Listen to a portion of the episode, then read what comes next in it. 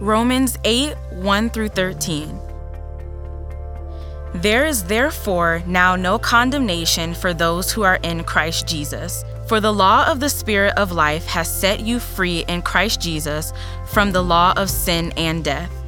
For God has done what the law, weakened by the flesh, could not do. By sending his own Son in the likeness of sinful flesh and for sin, he condemned sin in the flesh, in order that the righteous requirement of the law might be fulfilled in us who walk not according to the flesh, but according to the Spirit. For those who live according to the flesh set their minds on the things of the flesh, but those who live according to the Spirit set their minds on the things of the Spirit. For to set the mind on the flesh is death, but to set the mind on the Spirit is life and peace. For the mind that is set on the flesh is hostile to God, for it does not submit to God's law. Indeed, it cannot. Those who are in the flesh cannot please God. You, however, are not in the flesh, but in the Spirit, if in fact the Spirit of God dwells in you. Anyone who does not have the Spirit of Christ does not belong to him. But if Christ is in you, although the body is dead because of sin, the Spirit is life because of righteousness. If the spirit of him who raised Jesus from the dead dwells in you, he who raised Christ Jesus from the dead will also give life to your mortal bodies through his spirit who dwells in you. So then, brothers, we are debtors not to the flesh, to live according to the flesh. For if you live according to the flesh, you will die. But if by the Spirit you put to death the deeds of the body, you will live.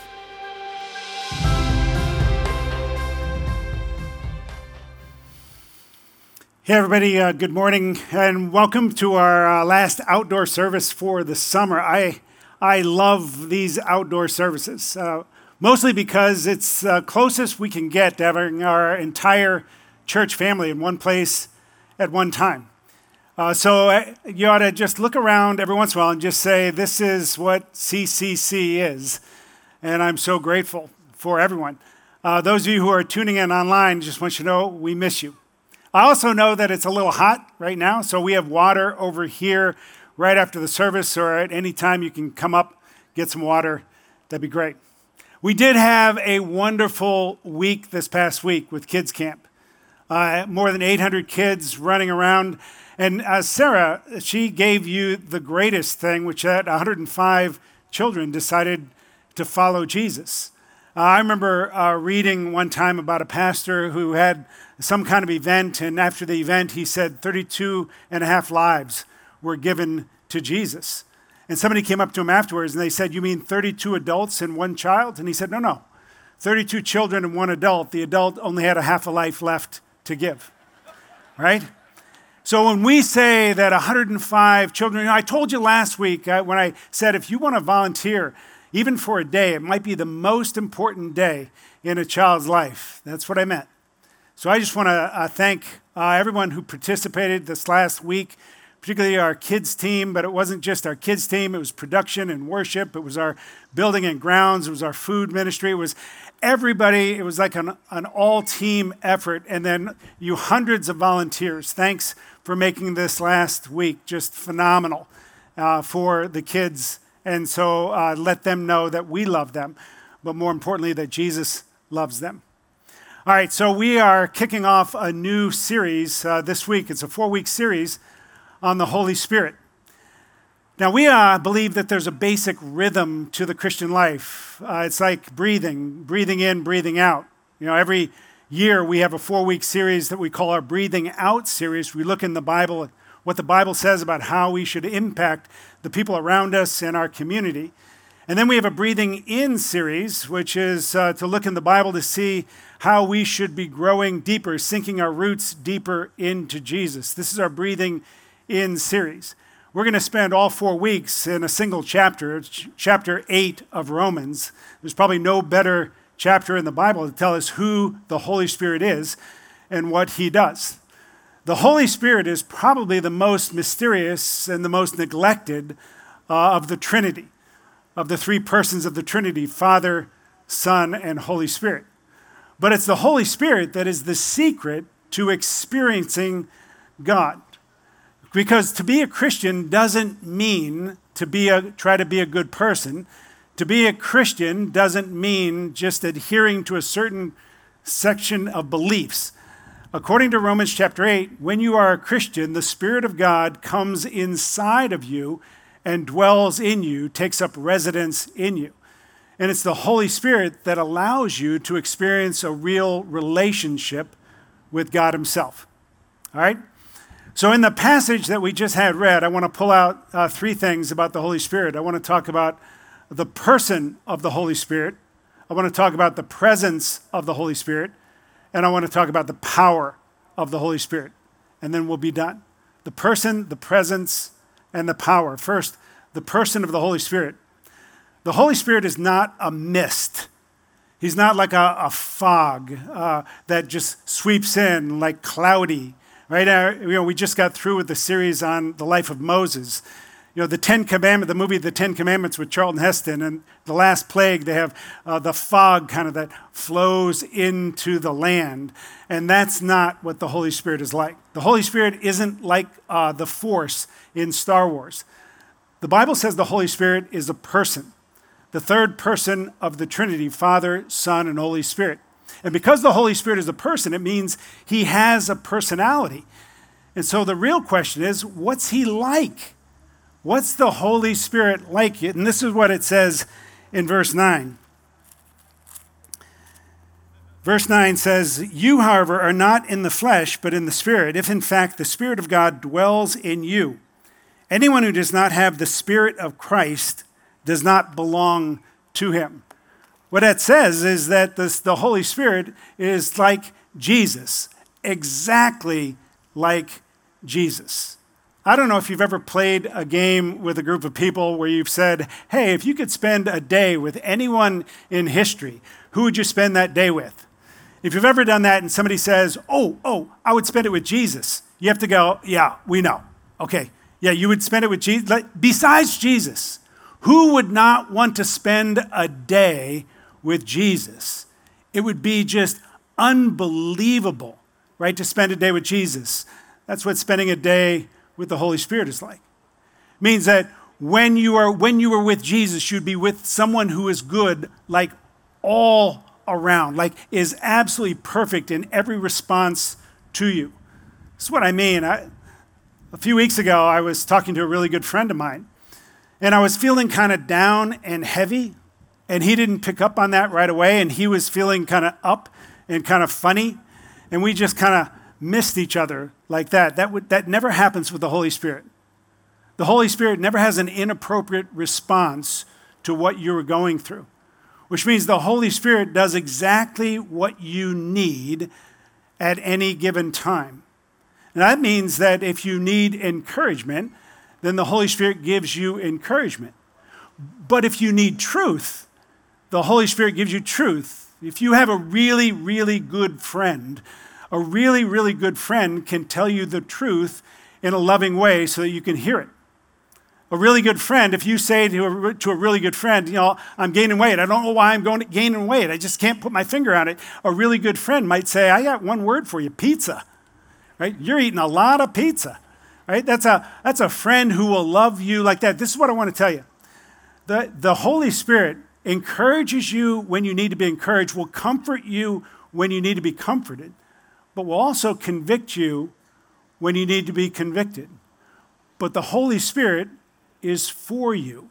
And to spend a day with the Holy Spirit is absolutely wonderful. That brings me to my second point, which is the presence of the Holy Spirit. The presence of the Holy Spirit. This is what it says in verse 11. If the Spirit of Him who raised Jesus from the dead dwells in you, he who raised Christ Jesus from the dead will also give life to your mortal bodies through his Spirit who dwells in you. What that says is the Holy Spirit has taken up residence in you if you are a follower of Jesus. He doesn't like visit from time to time, it means he is within you, he dwells in you. And that means at least three things. The first thing it means is that you are no longer alone you are no longer alone. You may feel lonely from time to time, but you're not alone. In verse 4, it says that we, when we walk, we walk in the Spirit, walk with the Spirit. My wife, Karen, and I got a chance a few years ago to go to the Holy Land. And one of the things that struck me when we were in Israel was how far things were to walk places. You know, when it says that Jesus and his disciples were in Caesarea Philippi, that's way up north. That would take weeks to walk. And every step of the way, the disciples were walking with Jesus because Jesus was with them. That's the Holy Spirit with you. I love going for early morning walks around my neighborhood. It seems like I'm by myself, but I'm not because the Holy Spirit is with me, which means that you are not alone in your sadness today. If you are sad, you are not alone in your deepest fear. You're not alone in your anxiety or your joy. The Holy Spirit is absolutely with you. All right? That's the first thing. The second thing is that uh, that means if the Holy Spirit dwells in you, that He experiences whatever you experience. You subject the Holy Spirit to everything that you go into and are a part of. My wife Karen and I, when we were uh, first married, we lived in a little tiny house. It was like 900 square feet. We had two kids under the age of three. We didn't have many people who came and spent the night with us. And the reason, because if you did come and spend the night with us in that 900 square foot house with two kids under three, it means that you were willing to experience whatever we experienced. You, if somebody was crying, you heard them crying. If somebody was cooking, you smelled them cooking. If someone was watching TV, you were watching what they were watching because there was only one TV and one room, right? That's what it means to have the Holy Spirit dwell in you. Whatever you are experiencing, wherever you go, whatever you do, whatever you look at, you are subjecting the Holy Spirit to that. He sees what you see, He hears what you hear he experiences what you experience. The last thing it means that the presence of the Holy Spirit is with you and dwells in you. That means the grace and mercy and love and peace of Jesus is in you and with you all the time. It means that you have someone inside of you that is so close that longs for you to do good, that is for you and for your good. I just read a book that said you should only spend time with friends who are for your good. Uh, that's true. The Holy Spirit is for your good all the time. Uh, a couple of weeks ago, I was involved with a drama kind of in my uh, family with, my, with one of my grandchildren. Uh, we were at my house and I saw something unfolding that was going to tempt my, my grandson to either choose to lie or choose to tell the truth. And when you're my age, or you're a parent, you know, you can see that like a storm on the horizon. You see it before anyone else sees it. And so I was watching this unfold. And as the time came, the, the kind of the moment of truth where he was going to choose to either tell the truth or tell a lie, there was no one who was longing for him to tell the truth more than me because I love him. And what I wanted was what was good for him, his good. And the good was for truth and not to go down the winding, dark, twisted path of lying. That's the Holy Spirit within you.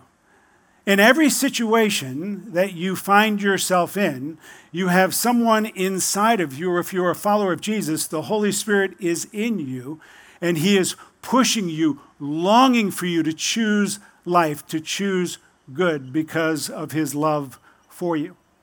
And that brings me to my final point, which is the power of the Holy Spirit. This is what it says in verse 11. If the spirit of him who raised Jesus from the dead dwells in you, he who raised Christ Jesus from the dead will also give life to your mortal body through his spirit who dwells in you. What that says is that the same Spirit that raised Jesus from the dead is in you.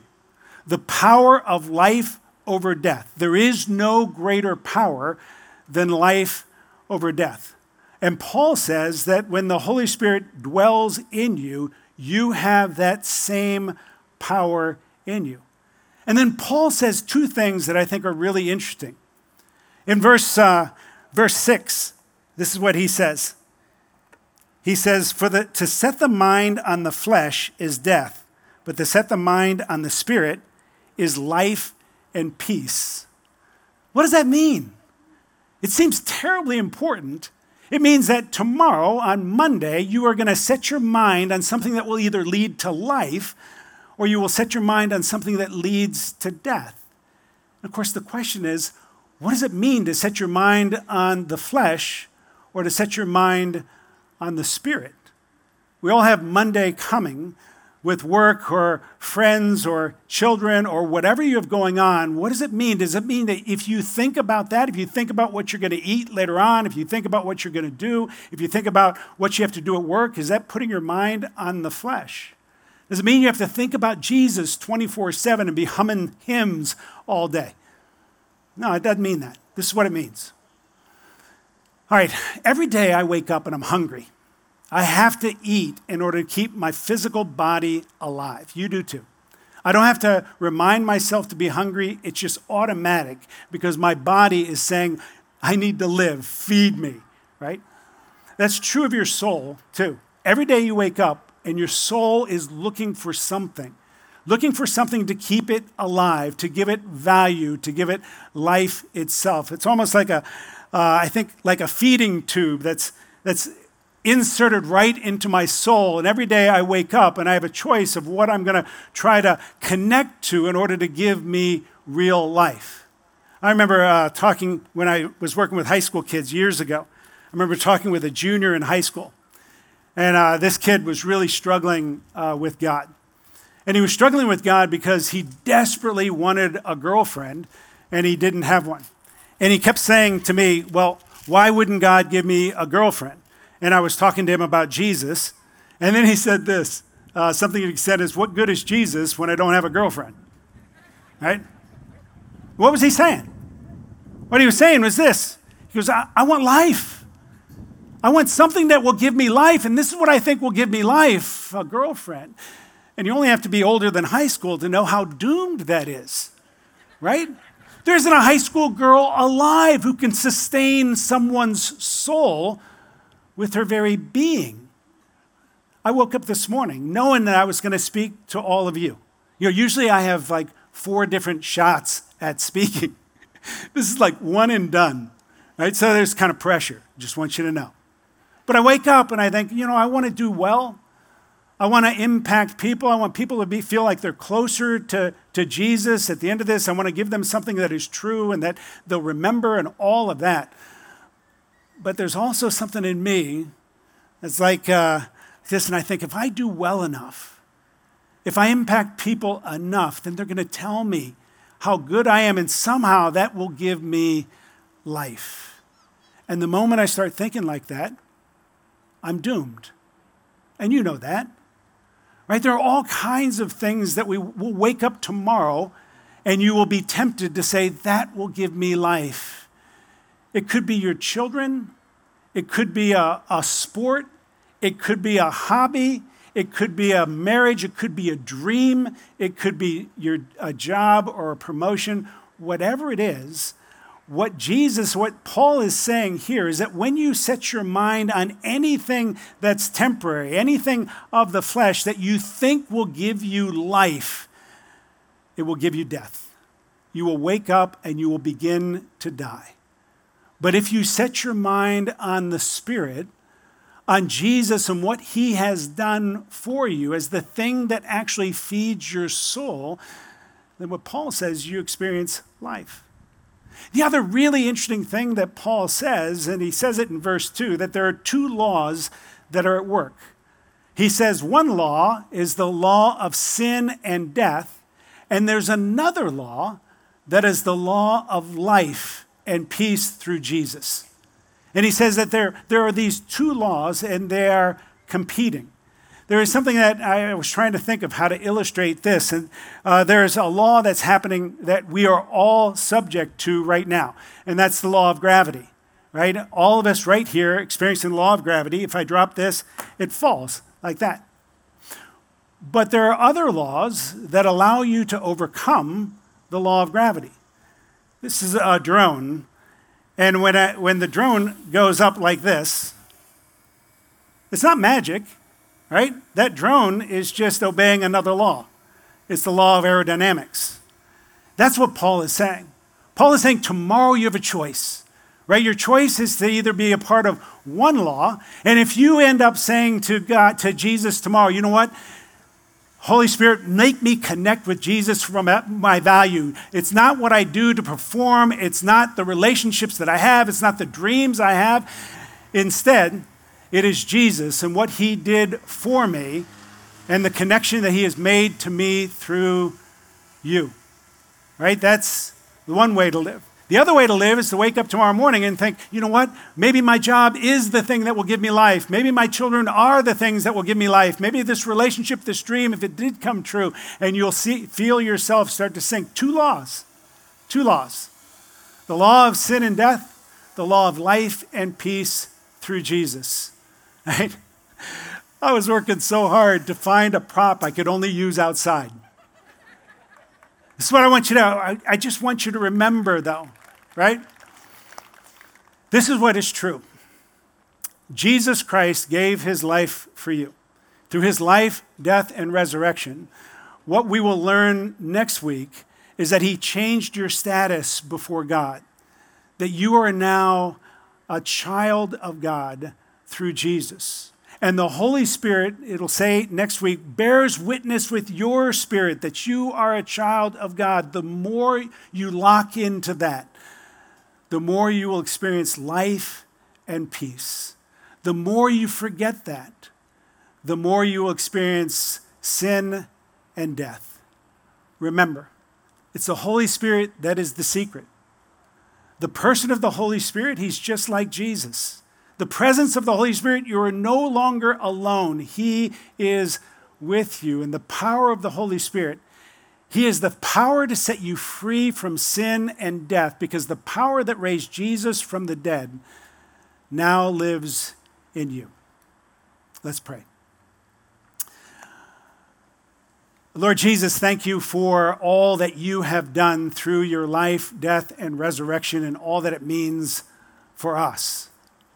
Holy Spirit, thank you for coming inside of us, dwelling in us. I pray that for each one of us that we will not neglect you, not forget about you, but will walk each day with you and will understand who you are and what you do inside of us. I pray that you will bear witness with our spirits. I pray that tomorrow we will remember that our life source is not in anything around us and the things that beckon us to say that they will give us life, but our real life source, our souls are connected to you uh, because of your power and because of your death and resurrection. Thank you.